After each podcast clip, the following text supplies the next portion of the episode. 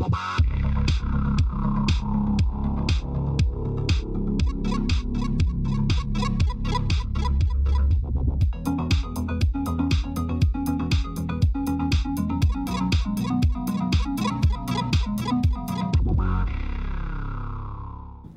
welcome to the world building seminar. A quick bit of housekeeping. Uh, if you've got mobile phones, can you put them on silent or turn them off, please, just so they're not interrupting? Should you need the lavatoire, it is a hard right just out of this door. Uh, for in the event of a fire, there is not a fire drill planned. Use that door as quickly as you can in an orderly fashion. Uh, just follow me. Uh, just pop it down there. Cheers, Phil. And we are going to be recording the whole session, uh, so we are going to have a Q&A section. If you don't want to be on the recording, just wait till the end when we stop recording, and then you can ask your question. Um, but all this is going to be recorded. Uh, and with no further ado, you ready to start? Good, good. Um, so my name's Tom. Uh, I'm from the Unlucky Frog Gaming Podcast. Uh, I have the esteemed privilege of interviewing these chaps on your behalf and chapette. uh, basically, we've got a couple of questions that have been submitted that we're going to open up with. Am I on? And then um, you guys can ask your own questions as well. Um, so first things first, let's find out who we're talking to. So starting at this end, if you'd like to introduce yourself. Uh, so I'm Matthew Dawkins. I am a developer of games for Onyx Path Publishing and a writer for companies such as White Wolf Modiphius, Green Ronin, Chaosium, among others. I worked on Vampire the Masquerade 5th Edition and Call of Cthulhu and various other games quite extensively. Yeah, well, my name is uh, Clara, and I am a freelance RPG writer. I work for Modiphius, I work for Onyx Path Publishing, I've worked for Helmgast, and I've worked for Maple Leaf Games. So I've written quite a few things Vampire, Call of Cthulhu, all kinds of exciting things, yeah. I'm Ben Graybeaton. I'm current line manager for Infinity over at Modiphius. I've also been involved in Conan, Mutant Chronicles, pretty much anything with 2D20 stamped on the side. I'm Bill Heron. Um, I'm a writer, proofreader, indexer. What else? I know most of Modiphius products now. Um, currently working on Infinity and Achtung Cthulhu. Um, worked on nearly all the Mutant Chronicles line and some bits of Star Trek, but not nothing that really on note, nothing note. A couple other minor freelance products, and that's that's me, uh, freelance as well. So.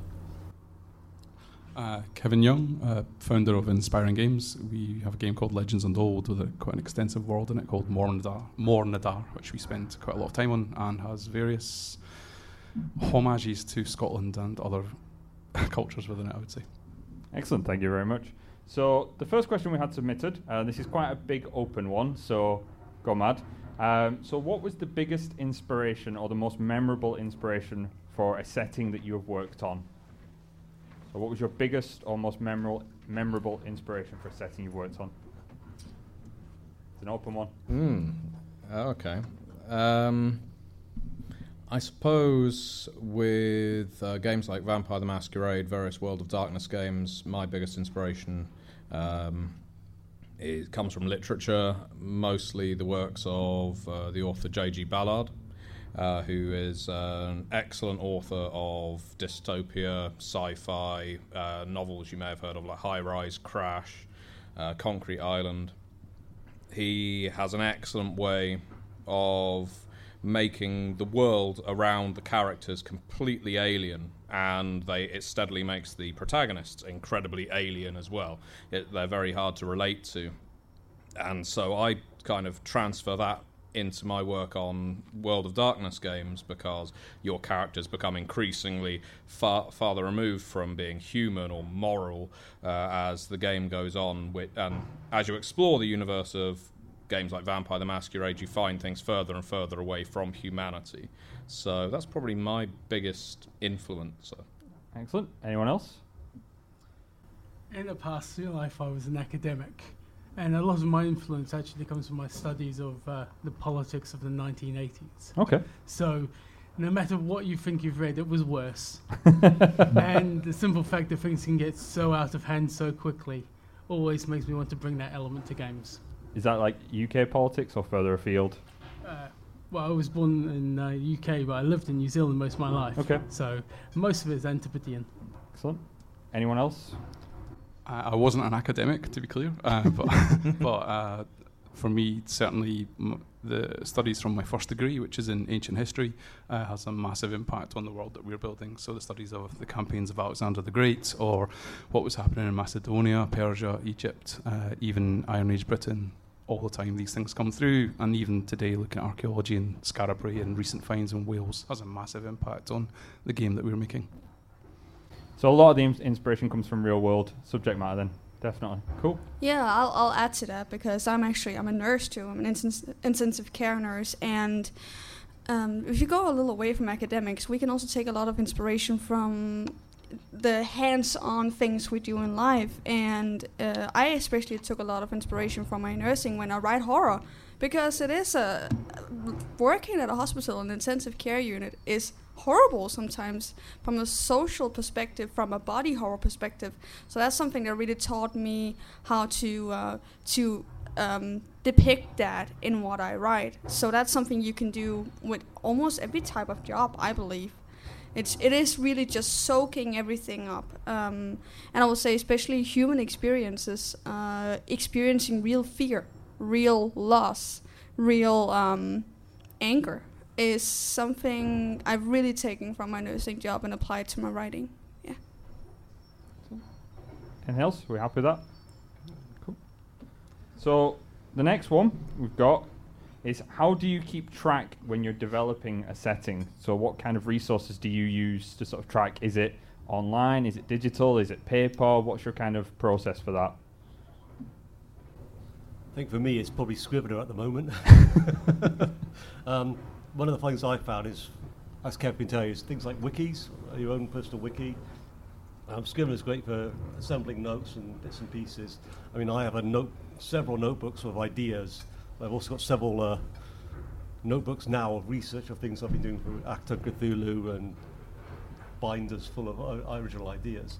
But I think the easiest way, without going down the whole yarn and uh, notes everywhere, that's probably the easiest way to do it. That's probably the easiest way to describe Scrivener. It's a way of uh, keeping all your bits and pieces together as a bit of software. Yeah. But it's a very dif- difficult learning curve, which I'm still learning. So, uh, but for me, that's the best way I find of keeping track of all these bits and pieces. Yeah, I still go for the notes and uh, uh, the conspiracy map on the wall.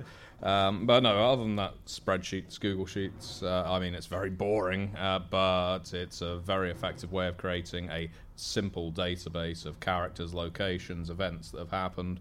Um, if certainly Scriveners, wikis are brilliant if um, if you have the time to set them up or the resources to set them up. But otherwise, yeah, I think a decent spreadsheet is a good way of navigating a world that you're building.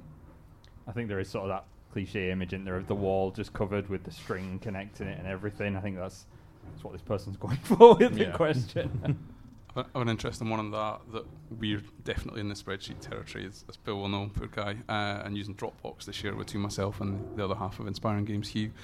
Uh, but what we have done to save a bit of sanity is is apply a new product. We're just going through it just now, actually, which anybody can buy off the shelf. Uh, I think you can actually get it free with a limited license called World Anvil, and that is a very good way of taking what you've got from all those spreadsheets and so forth and turning it into something that you and indeed other people around the world can access easily in a nice graphical format. So that product is called World Anvil. We found it by accident, and it is really helping us get on top of things. awesome.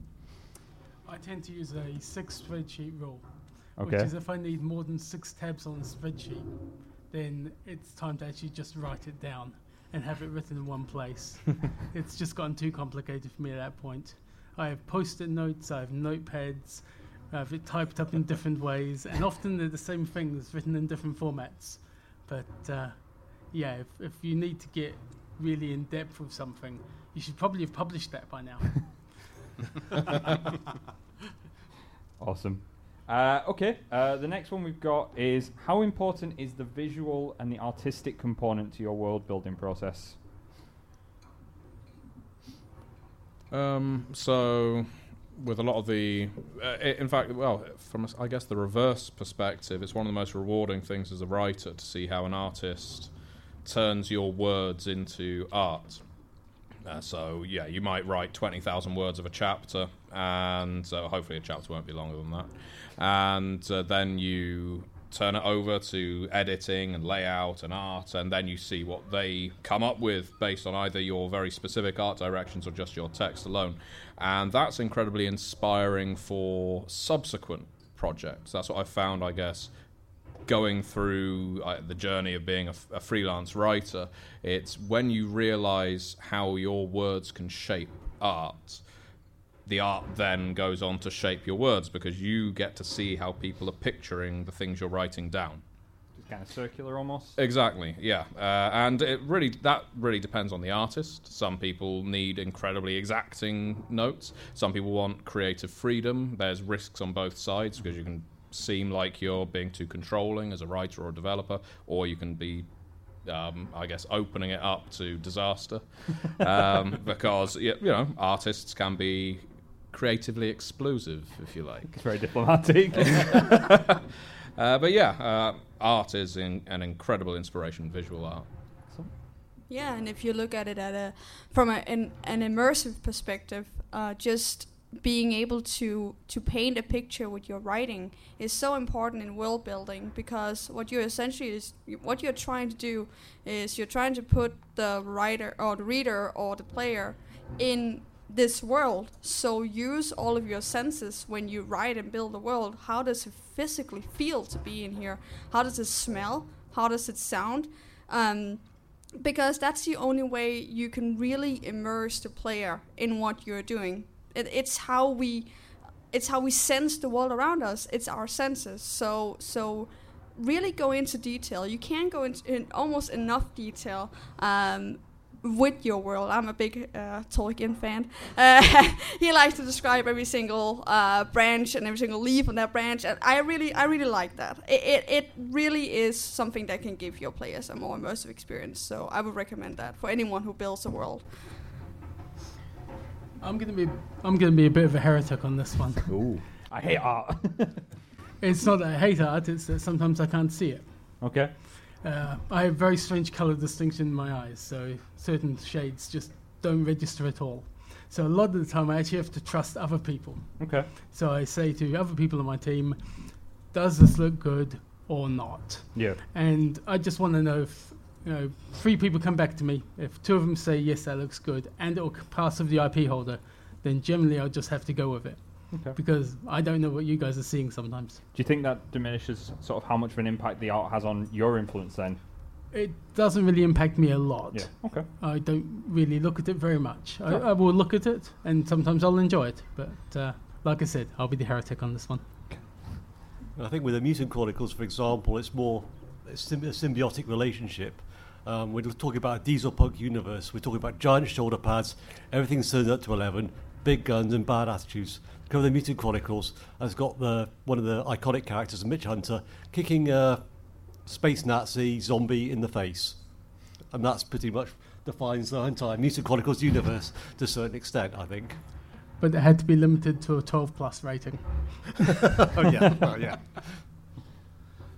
I think I would echo everything that the guys have said. The one thing on the particular game that we make is it is very much an art consuming machines. A lot of other games are too, but basically the cards all have a piece of art in them, so you have to order a lot of art. And most of the stuff c- comes through in the phone every couple of days when you see it. Uh, it changes your world. I agree. Something can come in, you go, wow, I never even thought of that, which is pretty amazing. So um, the interesting point was on, on, on art direction. For me, it depends uh, particularly what I'm trying to achieve on a given piece. Um, so if I have a, a, very specific part of the world that I want to describe and I need it in there, I will be quite tight with it but I know that the artists love it when I go the other day and I go, fill your boots, just make it cool. And they come back with a question mark and go, yeah, seriously, what is it you want? I mean, they're not seriously fill your boots. And like the guy was just in heaven, and then he came back and he said, is that okay? And meanwhile, I'm picking my jaw off the floor because it was so nice, you know. Uh, and so- sometimes. Sometimes you have to let the artists have creative freedom because yeah. not every single developer or writer is good at explaining art, and whether it is because they can't picture it in their mind or whether they can't see it as well as someone else might. Um, for instance, if I'm asked to describe a map or even sketch out a map for artists to then elaborate for a published book, I'm awful because I am just a crap map maker. I might be able to describe how someone's face looks, so if we need a portrait of a villain in a piece, uh, I can do that, but doing a map of a dungeon or a mansion or something like that, I'm best off just finding genuine floor plans from something online saying, make it like that. Because I have no mind for architecture, I guess. Make it like that, but legally distinct. Yeah, exactly. Name, name the building something else. All right, awesome. Uh, so the next one we've got is for those of you that have worked on sort of uh, pre-existing IPs. Um, so Vampire being a good example, things like that. How do you feel uh, about adding to those IPs? How do you feel about the content that you're adding to an existing IP? Uh, and how do you kind of deal with that emotionally? Is probably not the right word, but kind of you know, it's quite a weight to deal with something that someone else has created and add on to it. How does that kind of work for yourselves? Yeah, I, I definitely have.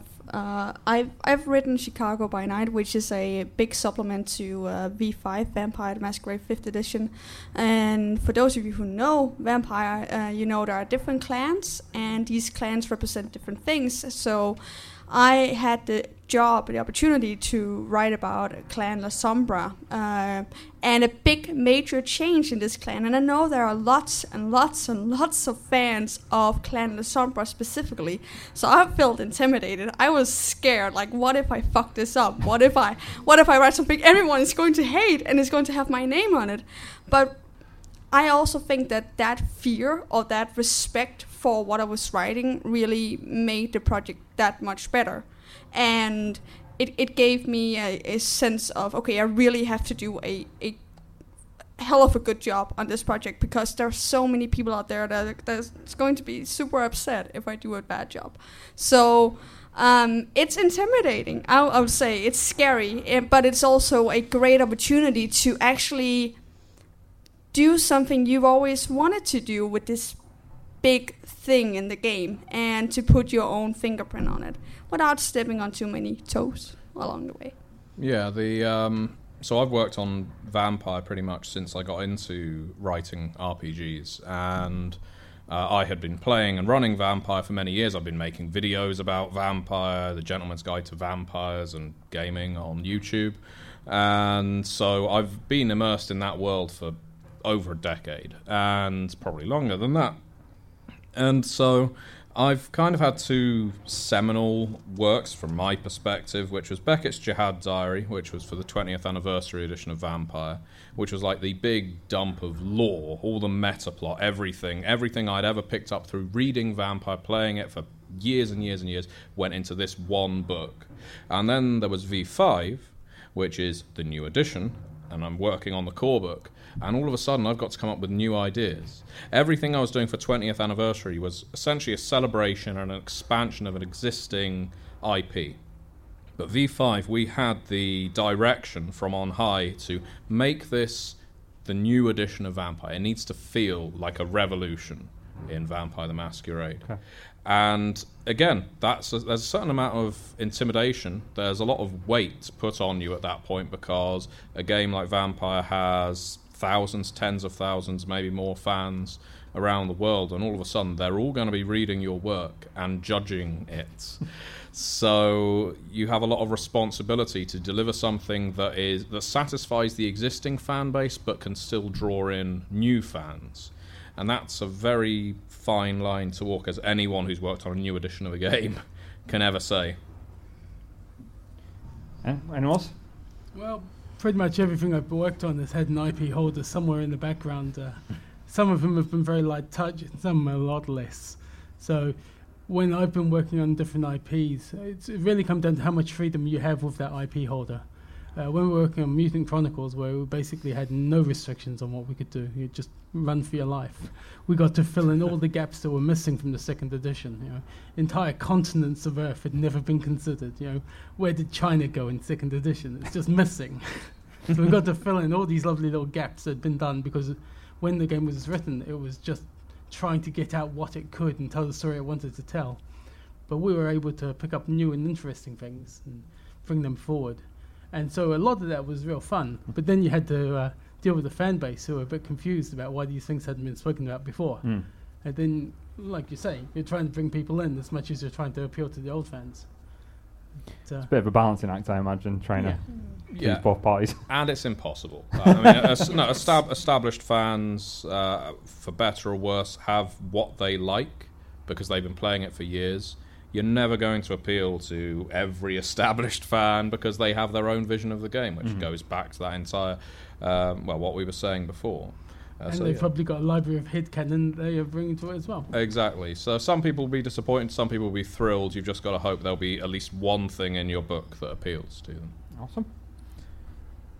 That was good. Okay. Uh, Uh, I, I'd, I'd like to add something because I'm incessant. Go for it. Save me asking another question. But no, it's on the subject of um, dealing with IPs owned by other people. So, for instance, I've worked for Green Ronin. Green Ronin um, published the Song of Ice and Fire RPG.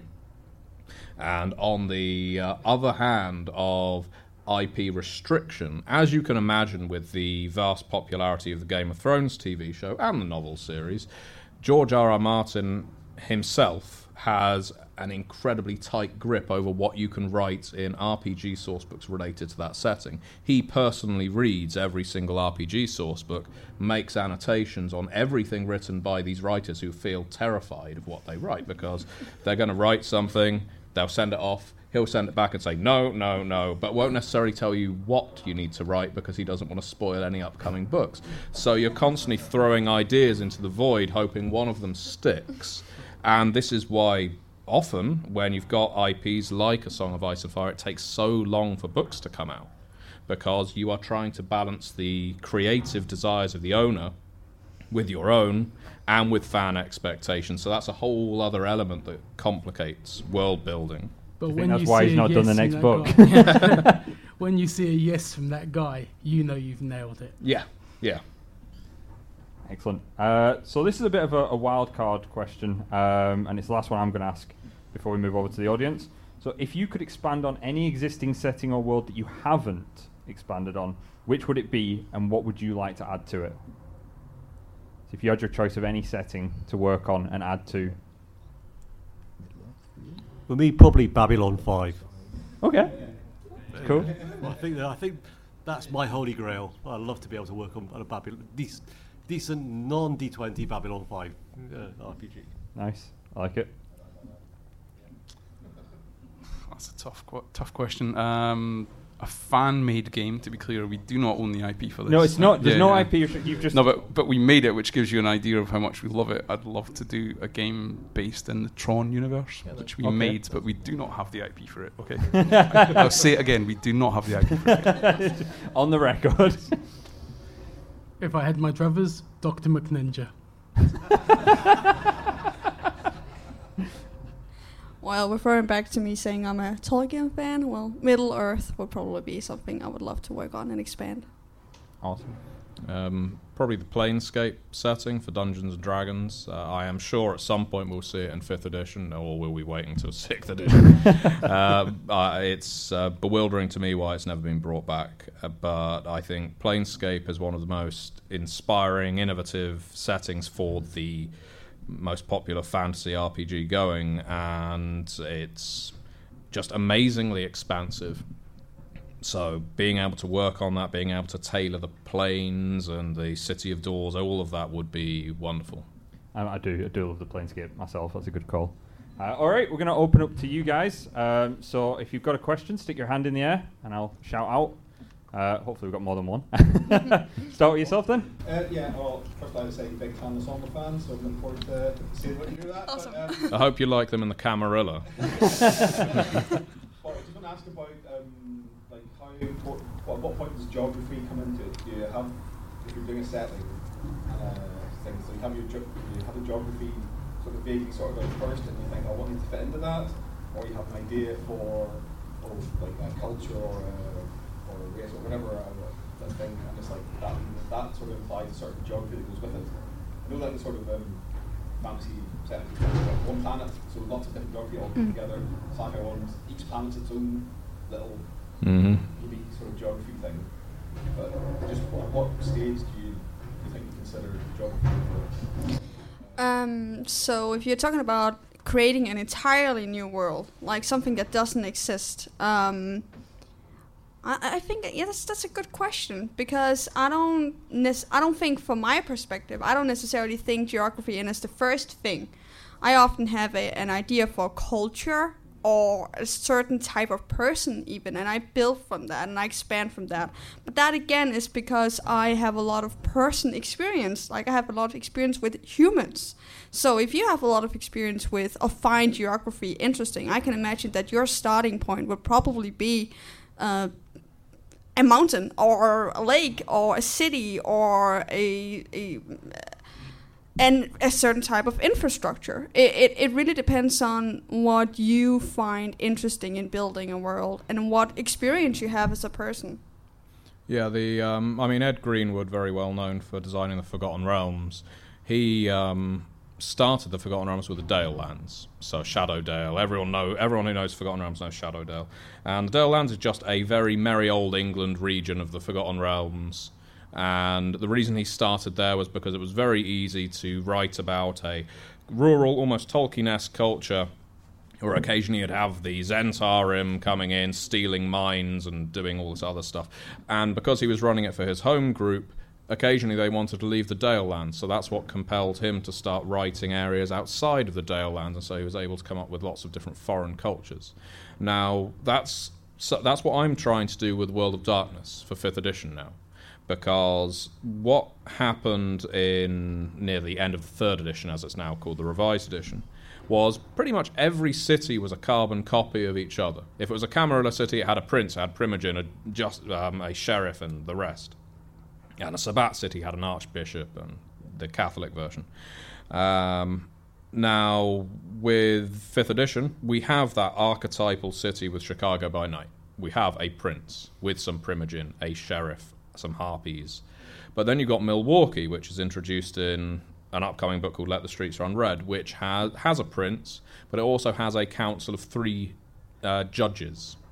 There's no sheriff. There's also a pack that roves around responsible for um, grabbing up anyone who breaks the law. Then you've got Indianapolis, which is a uh, led by the Ministry, the rebrand of the followers of Set and that is almost like an evangelical commune of a vampire city. So the idea is to make the world of darkness a more diverse place politically and philosophically. Because why wouldn't it be if you've had vampires that exist for thousands of years? They're they're going to imprint their own uh, signature on a lo- location.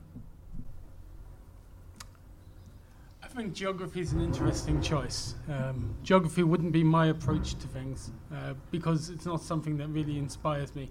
But then I think if it inspires you, it should be where you go. Um, I'm more inspired of ideas of uh, political control and uh, constructs of power. So where you would be looking maybe at the geography of a place, I'd be looking at how the towns connected to the villages. You know, whether there was a patrol of knights that had to visit down there, and hence there'd be a road. I'd be looking at the, the structure of power. But that's my position, and I'm not recommending that for anyone else. for me, I mean, not just as, as a GM, and generally as more than a writer, the geography is usually one of the first places I start when I'm actually world building. But it's not necessarily if I have a small setting. Um, I would quote something like the Lost Mines of Phandelver, for example. Someone said that in a tiny, small area, like we talked about with Shadowdale earlier, it, you start off small, and then you can add bits and pieces to that. Um, globally, when you look at a world-building setting or something like that, um, it, yeah, geography is usually the first place you start. It's a rock, you add water. Blah blah blah, tidal events, etc., etc. You colour in the extra bits and pieces. I mean, that's literally is what world building is. Um, but on a smaller scale, just a region, you just you, you fill in the blanks, you go out. I mean, I think anyone that's ever been a GM here has always had those big bits on the map where, yeah, yeah, there's a some generic culture here or something here or generic area here, mountains here that somehow block the pass. I mean, that's been going on for about 30, 40 years, I think, mm. really. There's always been that whole thing where we have impassable mountains or whatever. I mean, I can remember being like five or six years old, creating random treasure maps as a kid with all these hazards and things like that and still doing it 30 years later. uh, so I think I think geography is important, uh, but it's not my it's not my forte or my skill set. So the way that we approached it, uh, me being history buff, was to start in 10,000 BC and map all of the cool cultures across the world that we wanted to include in some form or another between 10,000 BC and 1000 AD, and did a coming back to the point about spreadsheet, a very big spreadsheet on that front. And then obviously then put across the, the fantasy influences that we wanted into it and, and the original ideas we had to come up with the world. But at that point, coming back to your original question, we then hired a professional cartographer who makes maps of the real world for a living, but is also a gamer. So it's his manna from heaven to actually, you know, get paid to make really cool maps. Um, you're welcome. Come and look at them later if you want. But uh, that made a massive difference for us doing it because suddenly you go, "Where's that bit of the world again?" It's like, no, that's it. It's built. The coast is now there. You can't move it anymore, and it becomes canon. So for me, really, really important. But because I'm not a geography expert, I needed somebody to come in and challenge it and say, no, there's a central mountain spine there. You're the Kev. You're saying that those are three times the height of Mount Everest. That's cool, but that means you've got rain on one side and it's dry on the other. So shift the desert, pal. That kind of thing. Really yeah, there's definitely a benefit to having someone with a cartographical mind uh, when it comes to making your world. Because uh, Rokugan, the Legend of the Five Rings, this is an infamous story um, from, I guess, about the third edition of the game. That was a world that was designed by committee in a way because it was designed by people who won card game tournaments. And so you could have influence over what was going on in this part of the world, which, what clan invaded which part, and so on. And because it was designed by committee, parts of the world were designed over here, parts of the world were designed over there, and ended up with a river that famously ended up running uphill. um, and just geography that made no sense. It didn't even make sense in the setting, it was just hand waved, which the fifth edition has thankfully done a lot to fix.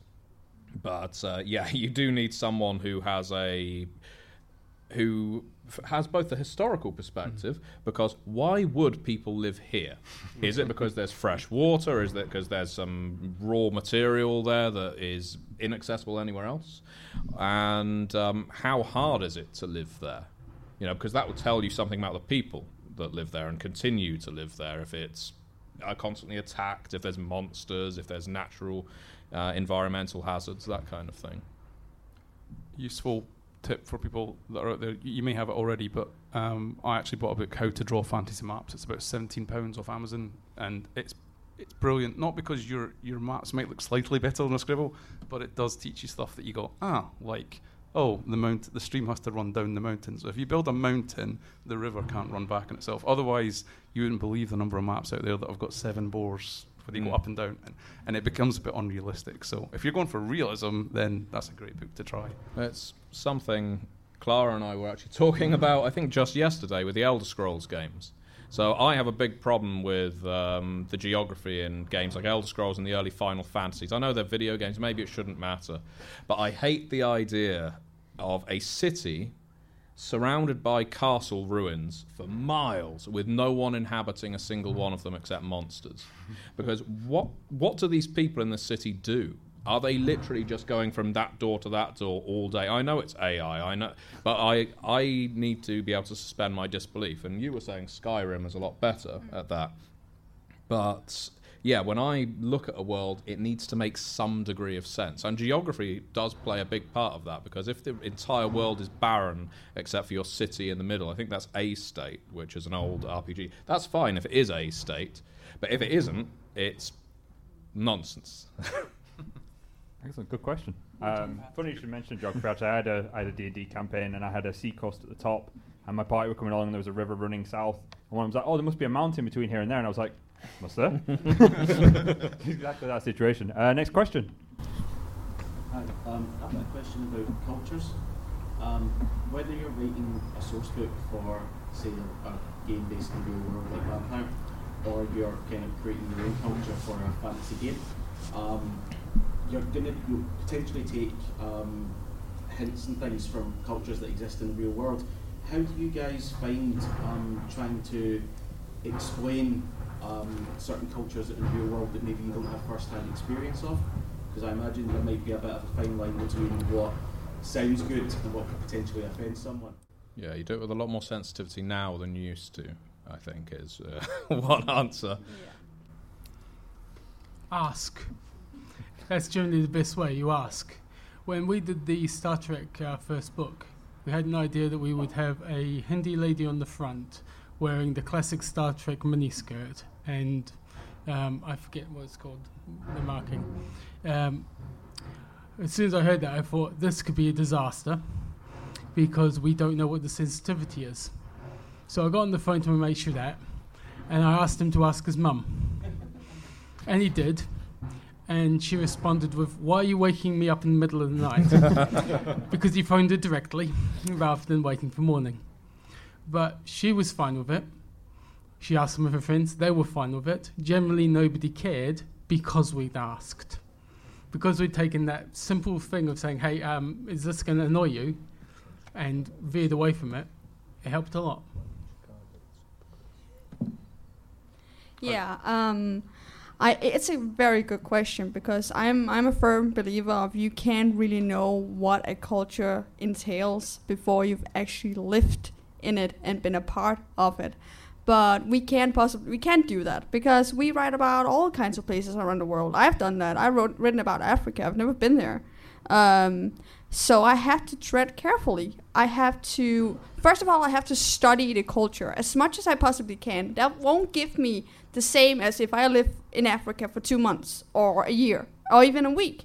Um, but it's the only chance I have as a writer with low funds uh, to actually experience the world or, or study what I what I what I can. So basically, study all you can and maybe see if you can find someone who's actually from the part you're writing from. So sometimes I go on Reddit and I go on the subreddit for that city or that area and say, hey, I'm writing something.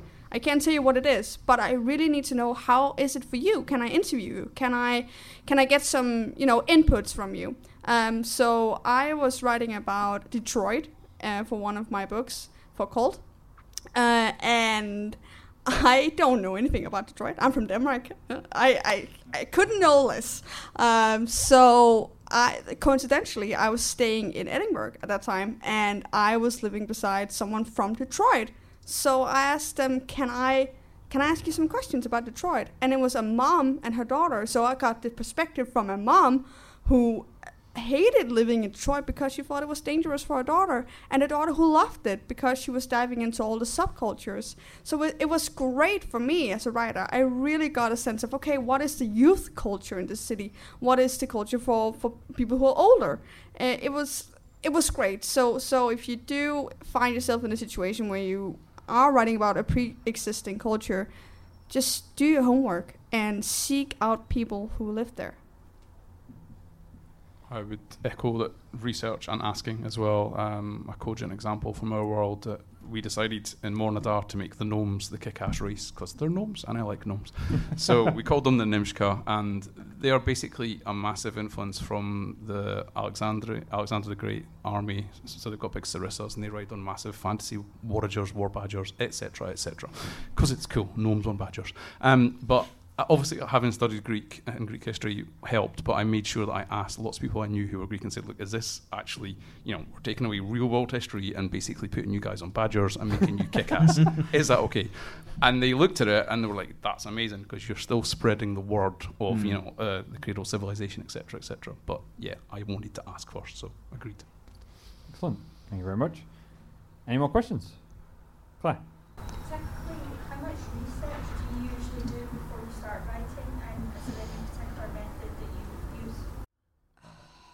So, well, really, it depends on how long a deadline we're given. um, I mean, if we could research for months, we would. Um, that's not always a possibility. Uh, so, I've I've worked on several historical RPGs. I know you have as well. And uh, my first ever assignment actually was in a book called Sothis Ascends. This was my first ever paid writing gig. It was for a role playing game called Mummy, and I had to write about the rise of Islam and um, or the era spanning the rise of Islam, so middle of the sixth century, and um, I knew very little about that when I first started. So I worked in the library. I did it the old-fashioned way, and for the first month of my assignment, I was making notes like I was studying for an exam or studying to write coursework or whatever, and it was fun because I was learning, and because generally learning about history is interesting uh, if you expose yourself to a array of uh, mediums. So I was watching documentaries, I was reading books, I was trying to speak to people who knew a little about it or lived it. Well, not lived the rise of Islam. That would be. I don't know any actual vampires. Yeah. Um, but yeah, the the fact that I spent that month doing research and really taking fastidious notes, uh, and then making those notes into something legible, cut down the time required to write afterwards, because that kind of era has so many myths as well as facts related to it. You can just pull those out, you can expand on them, you can subvert them slightly. So, in a way, as long as you don't go too far, the more research you do, the easier the writing becomes, which should be the objective. Yeah, and I'll say that when I have a writing gig, when I write a game, I I do exactly the same thing. I was actually thinking library, library, library in my head because you are putting yourself in an environment, and I'm one of those persons like my mind goes everywhere when I'm writing. I can't keep focus, so I have to force myself into an environment where I can actually focus. So going into a library, you have an unlimited amount almost of knowledge you can just grab from the shelves while you're sitting there. You don't have to carry books home. Practically, it's perfect. But I will also say, being a full time nurse on the side, I don't always have the time to do that with my own games. I just don't have all the time in the world, and I think it's something that we need to be realistic because most people don't do this professionally. So when I run a game for friends, um, I would sometimes just watch a documentary about the place. It, it, it generally can give you a good base knowledge of something and even some like good pointers of, of plot hooks you can use in your own game. Um, so yeah, If it's your own game, cheat. Utterly cheat. If you get it wrong, one of your players tells you you got it wrong, say to them, I know, but cut me some slack. and they usually should. If, however, you're doing it for a big project and you want to get it absolutely accurate, cheat. Go and speak to an academic at, at a university who does that for their living. They don't talk to human beings usually. So when someone shows an interest, they're like, oh, yes, let me tell you everything. And they'll give you the right books to read. And rather than read 10 books to get three books of information, you read three books. I mean, for Achtung Cthulhu, I'm personally have been doing quite a bit of research for the Forest of Fear campaign, which is really set in about six weeks of 1944, where at the Battle of the Bulge, and I'm reading all the stuff about the troop movements and everything, in two weeks leading up to that, and the process of which I've learned, and this might turn a, few people's stomachs, things like during the really cold uh, states where they couldn't find any food, the troops were shooting venison, shooting deer for venison, pheasants for birds. But they stopped shooting the pigs, the wild boar in the forests. Now, no one understood why until they figured, until they found out that the troops were seeing the wild boar actually rooting in the bodies of the dead and eating their entrails, which turned them all pretty much against pork overnight as a result. Um, I've also been researching stuff like trench foot and things like that because this is what you do when you're writing these things. This is, how could, I'm, I'm, I'm writing for Achtung Cthulhu, which is some of you might know. It's fairly meticulous in its research, and I want to try and keep keep that going. But it's just six weeks, and I've been I've got five or six different reference books, uh, different things that we've all talked about that uh, as particular books we want to read. I've even bought a rough guide to the Ardennes because surprisingly that tells you a little bit about the history of the area, but it but it tells you more about what folk eat. For example, French fries. It's a Belgian invention, not a French invention. And that's just one of the things I've picked up, and local delicacies and things like that. But research is important to a certain extent where it gives you a little bit of local flavour as well. Um, if it's a fantasy game or something like that, of course you can fudge it slightly. Yeah, the sword's slightly balanced and made of a different metal or whatever. I mean, that's you're not really dealing with real world science, whatever. Fireballs explode, yeah. Uh, you're using magic for for whatever purpose you're using magic. It can gloss over those, shall we say, or any any uh, what's sufficiently advanced technologies is is indistinct from magic or whatever. So you can get away with it. You can either MacGuffin the technology as a, or just something similar, I think. But research is important if you're dealing with anything that's got basis in history. I think definitely. And if a co-worker happens to do a whole bunch of research for you, cheat. Excellent. Any more questions? Yeah, I um, to take off direction a bit there. Um, I find the best games are ones where the rules really play the game, that they, they respect what the authors have tried to do in the game. How important is it for you guys that when you are writing for games that you actually appreciate the rules? And as a kind of a bonus point question, are there any games you wouldn't write for because you love the world but hate the rules? Hmm. I'm, I'm going to, as a self-publisher, I'm going to pass on this one. I, I'll tell you what, I hate my world and the rules. There we go. Um, all right, so so yeah, uh, the rules should ideally play in. They shouldn't be layered on top. They should be webbed in. Ideally, uh, it's something one of my frequent colleagues, Rose Bailey, is a very big proponent of. She publishes a lot of indie games now, and uh, she always makes the rules an integral part of the setting uh, at, to a seamless degree. Now, it's something we try to do with V5. Uh, with Hunger. Hunger replaced blood points. Blood points were a staple of Vampire the Masquerade. You had a pool of blood, it went down, you fed, it went up. But that never created a sense of drama. It's interesting because when Vampire first came out, it was a it was an interesting mechanic. But by the time Vampire had been out for 25 years, the idea of keeping your blood up high had lost any kind of tragedy, any kind of drama. It was just a resource management game. Having hunger as a constant threat, instead of that, your vampire is constantly hungry. As your hunger goes up, you roll more hunger dice, which means you may lose control and need to feed more. Suddenly embeds the theme of hunger, being you're a vampire, and the mechanic of hunger in playing a vampire. So that's a good example, I think, of how a mechanic can form part of the game after five revisions. um, but as far as games go, I'm not interested in ever working on anything OSR. And I've got a lot of love for playing Tunnels and Trolls uh, as I was starting role playing and sometimes going back to old school D&D but the mechanics for for games like Tunnels and Trolls, games like Rifts, games like Morrow Project, really, um, oh, uh, Phoenix Dawn, um, they are so all encompassing, to my mind anyway, that I just couldn't get on with that. I need to start with the characters first, and then kind of the rules need to meet them. I don't want to start with the rules and build the character from that.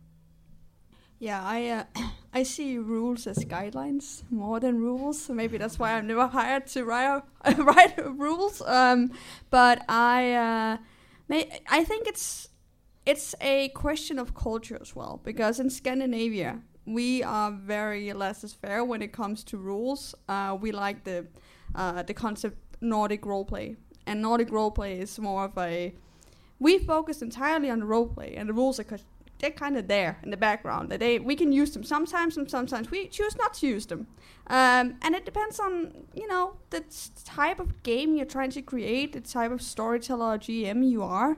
Uh, I don't personally use them that much. Um, I tend to focus entirely on the roleplay, and then, as I said, uh, as I mentioned, just take the rules that you find important to your game. Take the rules and use them in a way that creates a good role playing experience for everyone.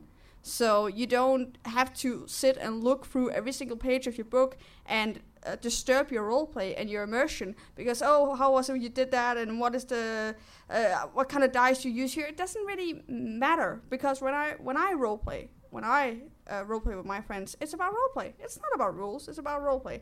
so I'm a, I'm a little different in that perspective because I know some people love rules and although know they they love to keep up on every single rule and it gives them a good experience but for me personally roleplay is on the forefront and rules are just there to use if you want them Hi, I'm the other guy. I like games to have structured rules. Uh, I find that when you set out a structured set of rules, not only are you just putting things in text for the sake of it, but you're saying, this is what this game wants to do, it's what it's about. Now, that doesn't mean you need to go and reinvent the wheel every single time you come to a new game. You can take a basic, solid engine block of a rule system and apply it in different ways. if I was taking Conan, yeah, and I was bringing that through 2D20, it would have tons of stuff about how I stab you, because that's what Conan's about. You know, it talks about ancient worlds and different histories and all of this, but realistically, it's about how I stab you and then how I laugh afterwards. It's a game of psychopaths. But if I was to take that same game system and apply it to um, a romantic RPG like uh, Blue Rose, I probably wouldn't have the same uh, secondary systems. Like I wouldn't need a weapon list that's an arm long. Uh, it- Romeo it's- and Juliet, just saying. well, yeah, Romeo and Juliet, you got a long sword and a rapier, maybe a dagger. but the rule system itself, how many dice I roll, how I roll dice, what these dice need to do, the basic stuff. You know, I like that to be codified so you teach people once and they remember it for all the games. Okay. I think we've got time for one more question.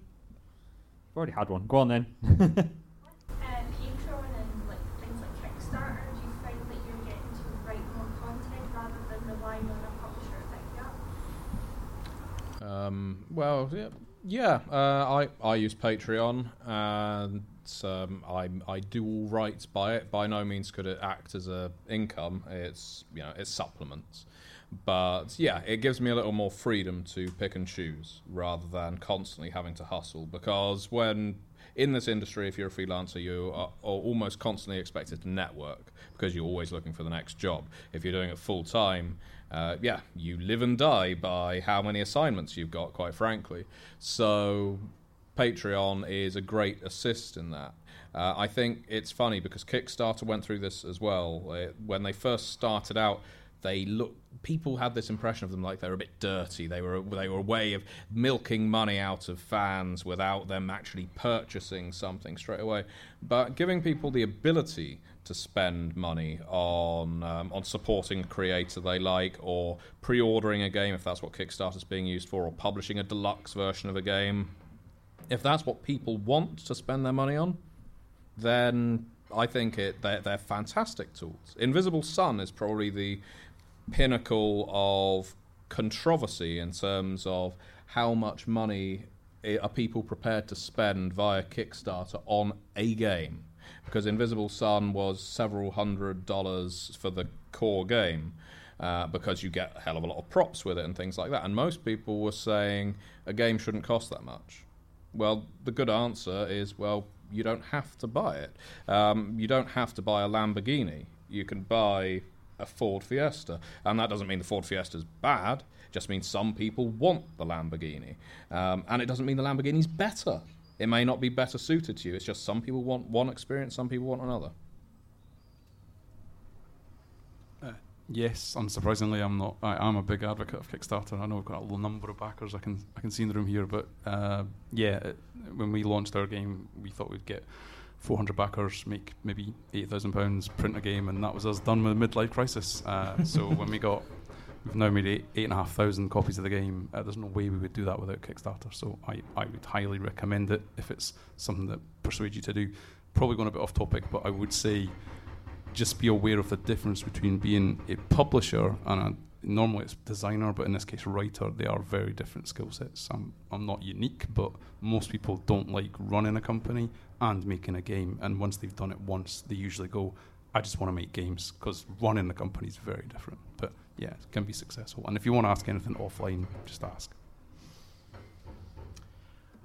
I think things like Kickstarter and Patreon are great for gaming in general. Uh, we do a lot of Kickstarter stuff. We put out a lot of products that way. But a lot of the time, when I see someone who's an independent and they've produced something, and maybe it's only the first you know book, maybe maybe it's not even that. Maybe it's a page they've done that I think that's really inspiring. I like to go buy them a beer. You know, I like that option. Um, I'm lucky. I'm not a freelancer. Um, because I was an evil banker back in the day, I'm actually useful in the commercial sense for Modiphius. So uh, I'm on board to do financial work as well. So sometimes you can get your dream, which is writing books, but do other stuff too and find an alternate path that's not the freelance road. All righty. I think that's all the time we got time. For, all the time we got time for. Uh, so if you can give all our panelists a big round of applause for today, thank you very much.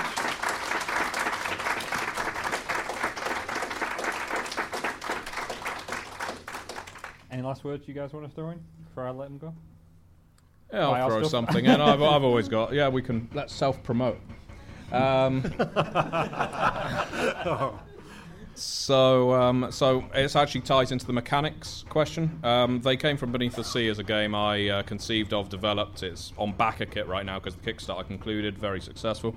Um, and for some reason, it only came to mind after the, we'd finished answering the question. It's a 1950s B movie sci fi game that straddles horror and farce. And one of the mechanics in it is cinematics. You have well, you have cinematics and you have quips.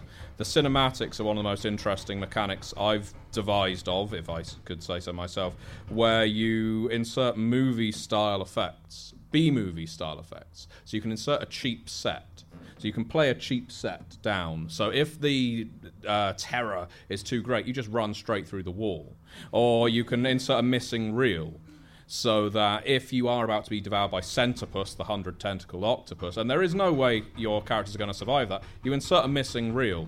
Your the game stops. It then starts again with your characters somewhere completely different. You can never refer to what happened in the missing reel except in vague illusions because it's gone. Um, deleted scenes allow you to go back in time and roleplay flashbacks and things like that. And so that mechanical conceit for They Came From Beneath the Sea was, um, and w- what we'll be using in future They Came From games for different movie genres, uh, en- enables you to use things that are um, perfect for the genre.